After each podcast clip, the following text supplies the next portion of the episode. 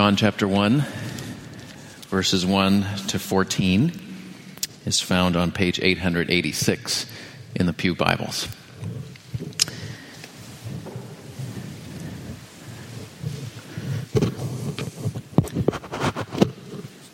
John chapter 1, beginning at verse 1.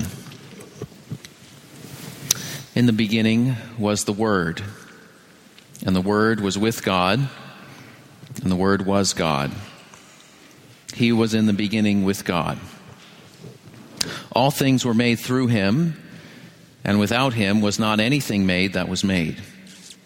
In him was life, and the life was the light of men. The light shines in the darkness, and the darkness has not overcome it. There was a man sent from God whose name was John. He came as a witness to bear witness about the light, that all might believe through him. He was not the light, but came to bear witness about the light. The true light, which gives light to everyone, was coming into the world. He was in the world, and the world was made through him, yet the world did not know him. He came to his own, and his own people did not receive him. But to all who did receive him, who believed in his name, he gave the right to become children of God, who were born not of blood, nor of the will of the flesh, nor of the will of man, but of God. And the Word became flesh and dwelt among us. And we have seen his glory glory as of the only Son from the Father full of grace and truth. Let us pray. Be our light in the darkness, O Lord, and in your great mercy defend us from all perils and dangers of this night. For the love of your only Son, Jesus Christ our Lord. Amen. Most of the scriptures that we have read and the songs that we have sung tonight have spoken of light shining in darkness. Of course, Christmas is a season of light and joy and peace and fellowship. But it can also be a time of darkness, grief, unrest, and loneliness. Uh, maybe you're mourning the recent loss of a loved one. Perhaps you uh, came to recognize that up at the front or simply reflected on that during this last few minutes. Maybe it's a more distant memory, someone dear to you whom others may have forgotten, but their absence is still very fresh in your mind.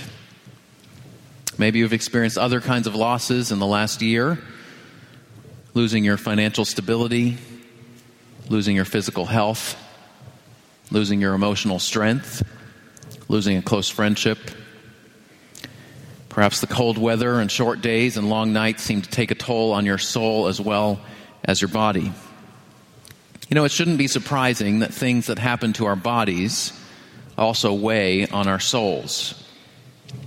And what goes on in our souls tends to manifest itself in our bodies in some way or another. As human beings, God made us as a unity of body and soul. We're not angels, spiritual beings unaffected by enduring physical bodies. And we're not just animals, physical creatures who may display God's wisdom in many ways, but who do not have a spiritual nature like we do. Perhaps uniquely among all of God's creatures, our souls are deeply intertwined with our physical bodies. And so tonight I want to ask what does the Word of God have to say to us when we walk in the darkness, whether that's physical or spiritual or relational. And from our readings tonight, I think we can say three things. First, that God's Word acknowledges the reality of the darkness in which we walk. Our reading from Lamentations began with these words My soul is bereft of peace I have forgotten what happiness is. I say, My endurance has perished, so has my hope from the Lord. Remember my affliction and my wanderings, the wormwood and the gall. Wormwood and gall were extremely bitter and potent substances. They, the words could sometimes refer to destructive poison and at other times to very bitter tasting medicine. This reading says peace, happiness, endurance, hope, they're gone, forgotten, they have perished. Affliction, wanderings, bitterness, remembered. You know, in many places, the Bible describes what it feels like to suffer, to grieve, to be in pain. The Bible doesn't speak in vague platitudes. It doesn't just restrict itself to expressions of positive thinking. It faces the emptiness and futility and apparent meaninglessness of life under the sun in this fallen world.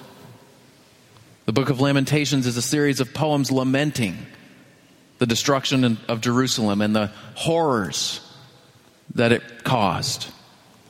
The book of Job, if you read it, has long, anguished speeches from a man whose health and livelihood and status and children were all taken from him in one catastrophic day. Many of the Psalms were written by people crying out in pain, groaning under the weight of guilt, afflicted by enemies. How long? Why? The Psalms bring these questions before God.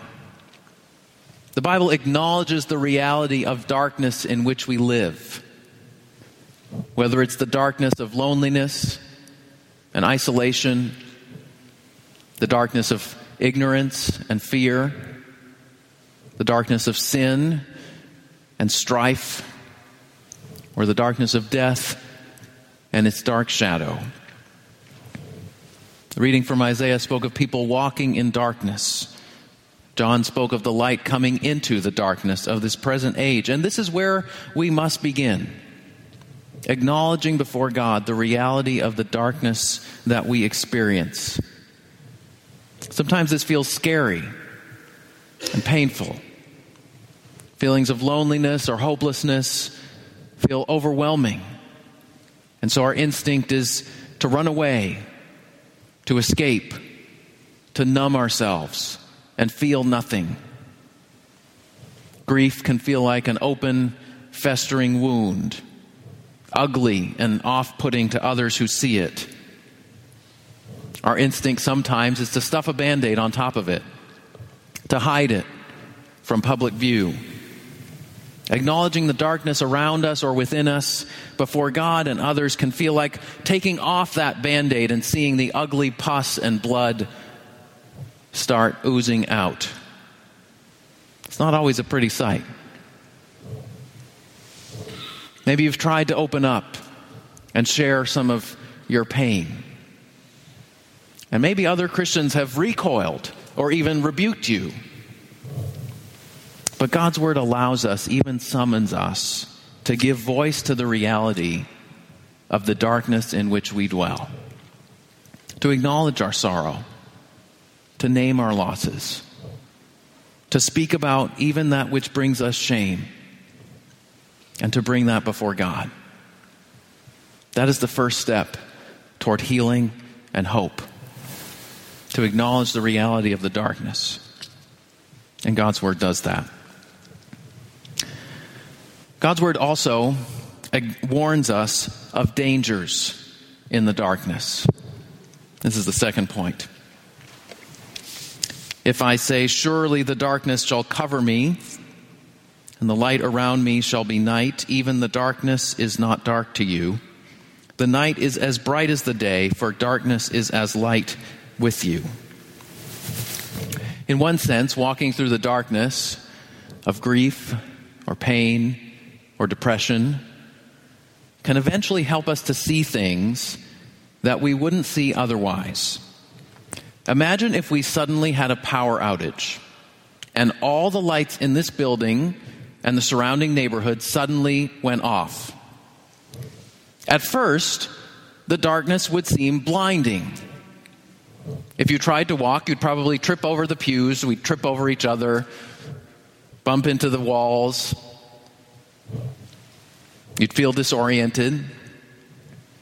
But gradually, your eyes would begin to adjust. You learn to see in the darkness. You learn to function with much less light than you thought you needed. You begin to notice things you might have otherwise ignored, like the moonlight filtering through the stained glass windows. Or if you stood outside, the stars in the sky, which normally we don't notice under the bright streetlights. In God's mercy, people who have suffered much can become deeply compassionate and humble and perceptive and sensitive to others in ways that they never were before. They learn to see in new ways. You know, some of the songs that we've sung tonight come from people who suffered much.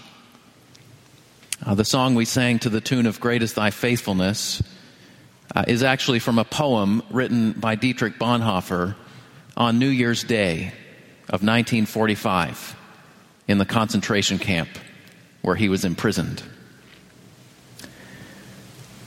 The song I Heard the Bells on Christmas Day was written in the middle of the American Civil War on Christmas Day of 1863 by a man who had lost one child in infancy. His wife had died two years previously when her dress caught on fire. He tried to put it out and was so uh, disfigured by the burns that he wasn't able to attend her funeral. And he had just received news earlier that month that one of his sons, who had gone off to fight in the Civil War, had been paralyzed. So he wrote these, these songs were written by people who were walking through pain and suffering and seeking to give voice to that and to, and to bring that before God. And also to declare the hope that they found in God. So, walking in the darkness can sometimes help us see things that we wouldn't see otherwise, but walking in the darkness also has its dangers. People who have suffered much can also become self pitying, self justifying, seeing themselves always as the victim never as the source of a problem. The suffering we have endured and continue to endure can become our weapon that we use to defend ourselves against anyone who would challenge us or point out our flaws or call us to a costly path of obedience to God. You have no right to speak into my life. You don't know how much I've suffered. We not only endure suffering, we can find a perverse satisfaction in knowing that we have suffered more than others. And so we can justify our coping mechanisms, our comforting addictions, our short sighted attempts to soothe ourselves in the midst of our pain. Perhaps we even sabotage good opportunities that come our way, partly out of despair Nothing really could get better for me. And partly because we don't really want our life to get better. If I consciously receive a generous gift that I didn't earn or create, then I have to let go of my identity of being an oppressed victim and all the defenses that provides. The Gospel of John says, Light has come into the darkness but people loved darkness instead of the light because their deeds were evil.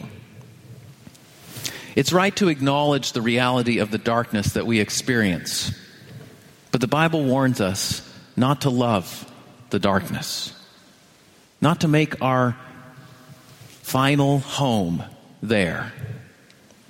Lamentations calls us to hope in the Lord, to wait for Him, seek Him even if that means sitting alone in silence for a long time or enduring pain.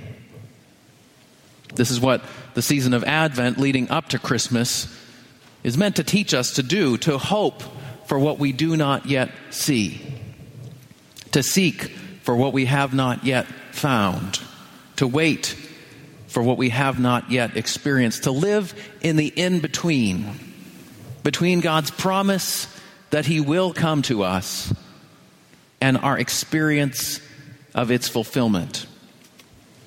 So God's Word acknowledges the reality of our darkness.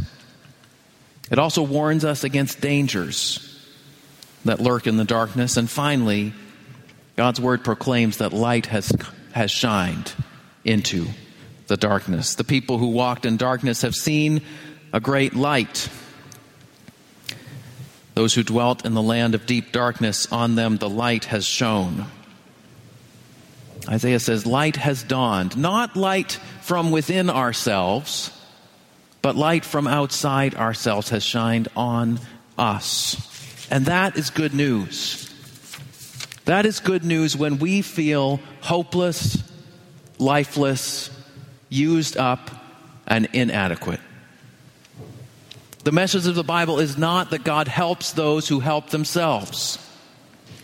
The message of the Bible is that God helps those who are helpless and hopeless and admit it.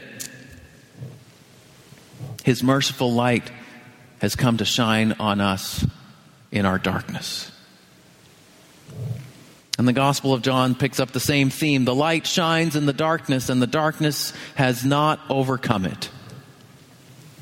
The true light that gives light to everyone was coming into this dark world. And you might say, what exactly is that light that he's talking about that shines in the darkness? And John goes on to tell us, he says, The Word became flesh and dwelt among us. The Word, that is the eternal God, the uncreated light, the one through whom all things were created, came to live with us in flesh and blood as a naked, vulnerable baby. That's the message of Christmas. That God has come to dwell with us. That He did not just shine on us from far off. When God came into the world, He did not come as a shooting star or a, bi- a bolt of lightning or a blazing fire.